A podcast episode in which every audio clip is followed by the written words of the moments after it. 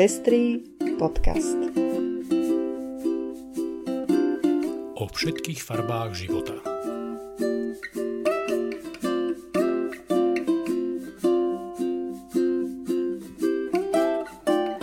Vítajte pri šiestom vydaní Pestrých správ. Dnes si všimneme krízu v Libanone, pozrieme sa na výpovedný protest opozičných poslankyň pri inaugurácii nového poľského prezidenta, povieme si o týraní žien v severokorejských táboroch, približíme si projekty inkluzívneho vzdelávania na Slovensku, pozrieme sa na historické obraty v postoji Turecka voči LGBTI ľuďom a pozveme vás ako obvykle na niekoľko zaujímavých podujatí. Príjemné počúvanie. Po minulotýždňovom tragickom výbuchu v Bejrúte hrozí Libanonu vážna kríza. Zatiaľ čo medzinárodné spoločenstvo mobilizuje finančné zdroje na pomoc, libanonská vláda sa otriasa v základoch. Premiér Hassan Diab dnes navrhne vláde predčasné voľby. Je to celkom iste aj v dôsledku masívnych občianských protestov, ktoré sa od tragédie pravidelne konajú v uliciach Bejrútu. Ako povedal francúzsky prezident Emmanuel Macron, Libanon táto tragédia zasiahla na najcitlivejšom mieste. Na nedelnej darcovskej videokonferencii pod záštitou OSN sa zúčastnilo 36 štátov a organizácií. Európska únia oznámila navýšenie svojej doterajšej pomoci pre Libanon o 30 miliónov eur. Bezprostredne po výbuchu už EÚ odoslala 33 miliónov eur. Popri tom odchádzajú do Libanonu aj niekoľko miliónové čiastky na základe bilaterálnych zmluv. Francúzsko zriadilo letecký humanitárny most, cez ktorý do krajiny prepravujú humanitárnu pomoc a záchranárov. Pápež František vyzval benzinárodné spoločenstvo k štedrej pomoci pre túto ťažko skúšanú krajinu. Na mňa osobne Bejrút veľmi hlboko zapôsobil. V máji 2018 sme tam boli s manželkou naštíviť našu dceru. Zuzana tam vtedy bola na polročnom dobrovoľníckom pobyte a cez organizáciu Človek v ohrození a ich spolupracujúcu organizáciu SB Overseas pomáhala v Centre pre sírskych utečencov. Niesli sme aj drobný materiál pre centrum, v ktorom pôsobila. Niekoľko dní sme strávili aj v Berúte. Je to úžasné mesto, v ktorého uliciach sú viditeľné jazvy ľudských, kultúrnych a náboženských konfliktov.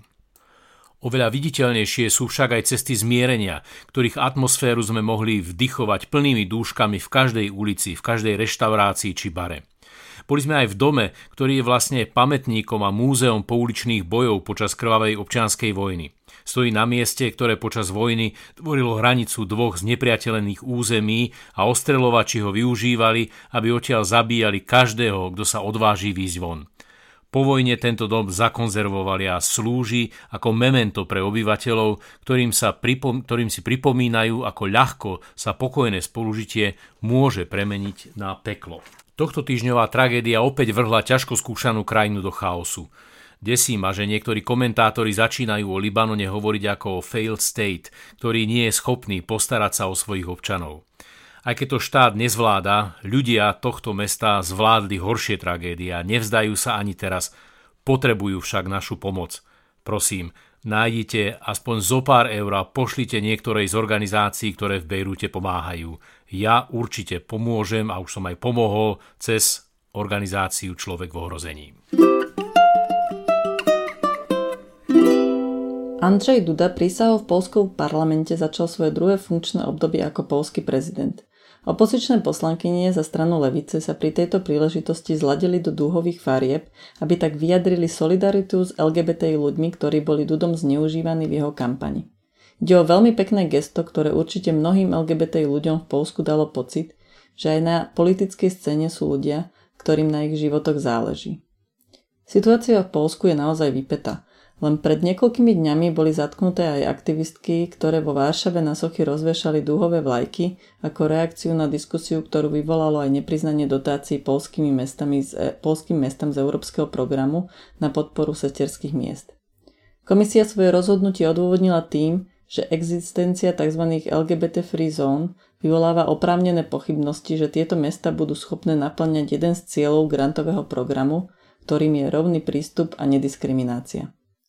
Stupňovanie napätia v Polsku ďalej pokračuje a v piatok 7. augusta počas protestu asi 50 ľudí proti preventívnemu zadržaniu LGBT aktivistky Margot Šutovič policia proti demonstrujúcim zakročila dosť brutálnym spôsobom a desiatky ľudí zobrala do väzby, pričom nie je zrejme, z akého činu by mali byť obvinení. Komisárka OSN pre ľudské práva Michelle Bacheletová odsúdila vysokú mieru násilia na ženách uväznených v táboroch Severnej Kórei. Príslušníci štátnej väzenskej stráže a členovia bezpečnostných služieb sú zodpovední za vážne porušenia ľudských práv, zdôraznila komisárka minulý týždeň v Ženeve. Pripomenula, že obete násilia a svojvôle majú právo na odškodnenie. Informácie sú súčasťou komplexnej správy OSN o situácii žien v severokorejských táboroch za obdobie od roku 2009 do roku 2019. Správa obsahuje výpovede žien, ktorým sa podarilo z táborov utiecť a ktoré podali správy o telesných trestoch, nútenej práci, mučení, sexuálnom násilí a hlade. Odopieranie stravy vo viacerých prípadoch viedlo k úmrtiam. V preplnených táboroch je kritická hygienická situácia – v mnohých prípadoch išlo o ženy, ktoré boli zatknuté pri pokuse o útek. Aj tie, ktorým sa útek podaril, boli však v mnohých prípadoch unesené zo zahraničia agentmi z severokorejskej tajnej služby a znova uväznené. Väčšina z nich je väznená v táboroch bez riadneho súdneho procesu. Emília Vargová rozpovedala príbeh svojho syna Mareka, ktorému systém bráni v pokračovaní vo vzdelávaní. Marek má Downov syndrom, skončil základnú školu a chcel by študovať zachovateľa. Riaditeľka strednej odbornej školy v Ivanke pri Dunaji je ochotná ho prijať, no podľa zákona musí jeho prihlášku automaticky zamietnúť. Systém je žiaľ nastavený tak, že žiak s mentálnym znevýhodnením, ako je napríklad Marek, získava po ukončení základnej školy oficiálne vzdelanie iba na úrovni ISTED 1, ktorá sa rovná prvému stupňu základnej školy. V dôsledku čoho môže ďalej študovať iba na praktickej škole alebo na odbornom učilišti. Splneniu Marekovho sna tak nebráni ani neochota riaditeľky školy, školy, kde by mohol študovať chovateľstvo, ale zákon, ktorý riaditeľke neumožňuje Mareka na štúdium prijať. Zuzana Suchová z platformy Rodín detí so zdravotným znevýhodnením poukazuje na to, že Marekov príbeh nie je ojedinelý a rodičia sa často až pri výbere strednej školy pre svoje deti dozvedia, že ich možnosti sú značne limitované. Keďže zákon paušálne všetky deti s mentálnym znevýhodnením automaticky hodnotí rovnakým vzdelávacím limitom, a to vývojom maximálne na úrovni 12 rokov. Takýto prístup úplne popiera princípy inkluzívneho vzdelávania a individuálneho prístupu ku každému žiakovi či žiačke. Veríme, že ministerstvo školstva čím skôr prístupí k systémovej zmene, ktorá bude odrážať individuálne potreby a možnosti všetkých detí tak, ako to vyžaduje článok 24 dohovoru OSN o právach osôb so zdravotným postihnutím, ku ktorému Slovensko pristúpilo ešte v roku 2010. Homosexualita v našej krajine nebola vždy predmetom znevažovania, píše vo fejtóne pre Frankfurter Allgemeine Zeitung turecký novinár Bülent Mumaj. Je to fenomén, ktorý prišiel až s autokratickou vládou konzervatívcov. Dokonca aj tí, ktorí v Turecku vládli pred založením modernej republiky v roku 1923, vôbec neviedli vojnu proti homosexualite. Práve naopak, Osmanská ríša patrila k prvým štátom Európy, ktoré sňali z homosexuality rúško ilegality – Stalo sa to prostredníctvom výnosu už v roku 1858 a po založení republiky nikto nesiahol k tomu, aby homosexualitu opäť zatlačil do ilegality. Dokonca aj Erdogan to pôvodne nepokladal za problém. V televíznom prejave v roku 2002 krátko predtým, ako sa jeho strana dostala k moci, vyhlásil, že aj ľudia s homosexuálnou orientáciou musia získať právnu istotu a slobodu. Keď sa dostal k moci, nebolo vôbec neobvyklé, že ľudia na zhromaždeniach jeho strany mávali dúhovými vlajkami. Bülent Ersoy, slávna transrodová speváčka, až donedávna nikdy nechýbala na recepciách, ktoré poriadal Erdogan. Teraz si však Erdoganová vláda vzala do hlavy, že Turecko vráti pred rok 1858, píše vo svojom fejtóne Bülent Mumaj. Spolu so svojou stranou vrhá Erdogan krajinu do pevného zovretia islamistickej ideológie. Je to, ako keby sa tešil z toho, že má ďalšiu tému, ktorou môže štiepiť spoločnosť. Pritom nejde len o tému homosexuality ako takú. Oveľa viac ide o ohrozenie demokratických princípov a snahu umlčať občianskú spoločnosť.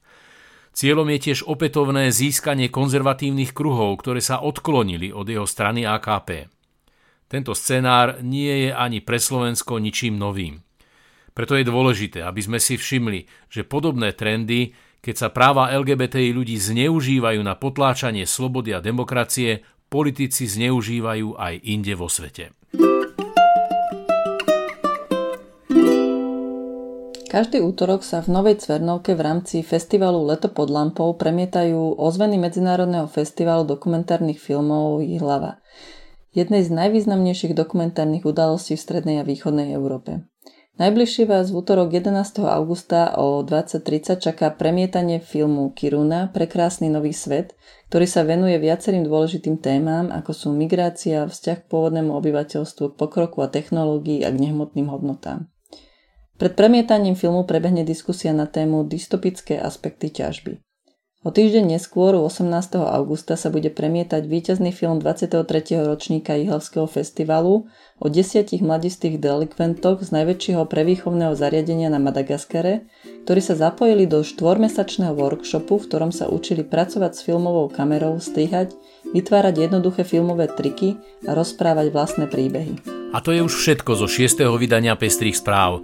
Tešíme sa do počutia o týždeň.